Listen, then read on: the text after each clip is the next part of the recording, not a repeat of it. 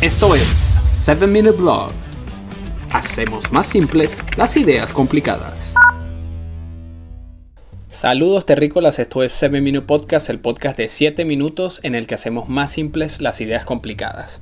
Este es el último episodio de esta segunda temporada de 7 Minute Podcast en la que hemos estado hablando en líneas generales sobre desafiar al sistema.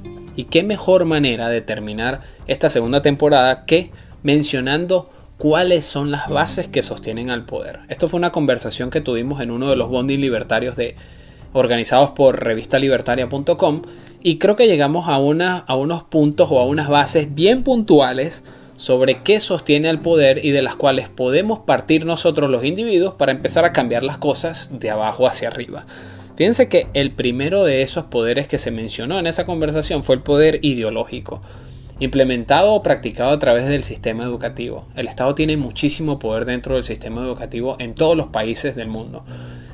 Y este poder lo puede utilizar para inyectar en la mente de las nuevas generaciones los principios y las ideas que rigen el comportamiento de estas nuevas generaciones y ese comportamiento puede ser manipulado a conveniencia del tirano de turno, de quien controla el poder si yo tengo participación activa en este mundo, en el mundo educativo, sea como docente o sea como alumno actualmente, ¿qué es lo mejor que puedo hacer si estoy en desacuerdo y quiero desafiar al sistema?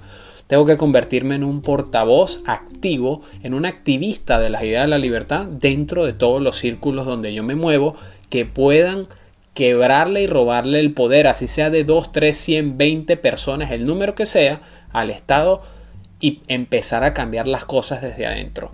Desde arriba hacia abajo uno puede ver los resultados en muy corto plazo y puede sentirse aplastante, pero de abajo hacia arriba es muy fácil escabullirse, solamente hay que tener la voluntad. El otro poder que se mencionó fue el poder religioso. Todos sabemos que el Estado puede utilizar la religión para manipular a las masas. Queda de parte de aquellos que tienen participación activa en la en el, ámbito religioso del país en el que viven, el ser agentes de cambio, el no dejar que la fe cristiana, que la fe religiosa y que el Dios en el que creen o los principios y los valores en los que crean, creen sean manipulados por el Estado para que sea la política la que prevalezca. Si yo tengo participación activa dentro de eh, la comunidad religiosa lo mejor que puedo hacer para que las ideas de la libertad prevalezcan es ser un portavoz dentro de ellas y tratar de influir positivamente en las comunidades a las que yo tenga alcance. Siempre hay que comenzar por el círculo de uno.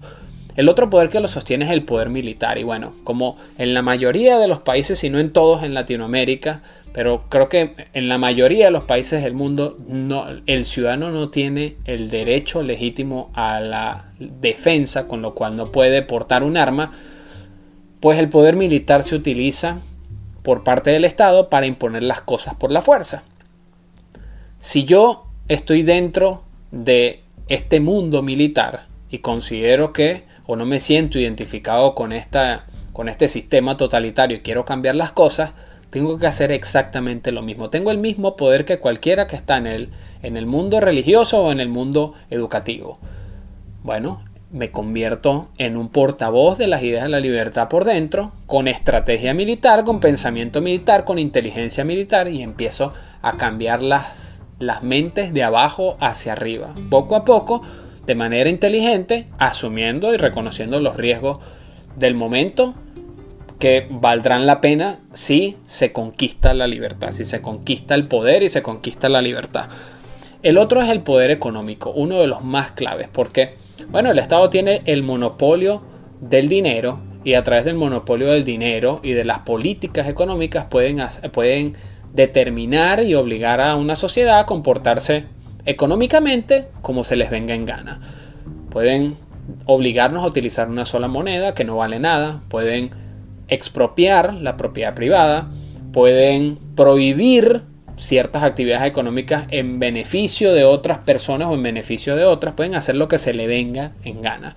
Si yo estoy en el mundo empresarial, tengo un pequeño negocio, mediano, del tamaño que sea, estoy dentro del el sistema eh, económico de un país, lo mejor que puedo hacer es convertirme en un portavoz de cambio de ese sistema de abajo hacia arriba, empezando con mi círculo de confianza y tratando de convencerlos y de persuadirlos con las ideas de la libertad.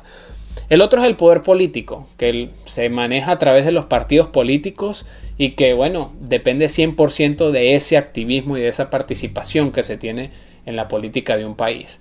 Si todos los partidos políticos de mi país son de izquierda, yo no tengo nada que hacer en eso, a menos que vaya de manera inteligente a sabotearlos desde adentro. Pero lo mejor que puedo hacer es hacer activismo político con otras organizaciones, con las organizaciones emergentes y empezar a influir en la gente con las ideas que yo quiero que prevalezcan en un sistema de libertades y que sé que son las correctas. Así que cada uno de nosotros tiene que hacer ese trabajo, tiene que hacer esa parte.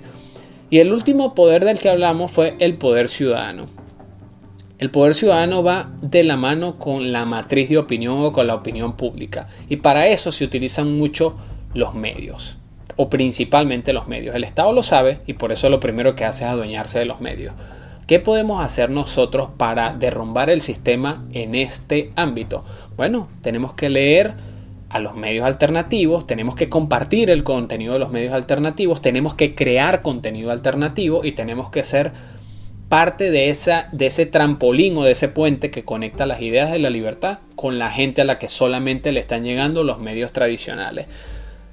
Queda de parte de nosotros que desafiemos al sistema y la mejor forma de, de desafiar el sistema es de abajo hacia arriba. Las cosas se pueden cambiar, tome el tiempo que tome, con organización, con compromiso y si empujamos de una vez por todas las cosas de abajo hacia arriba.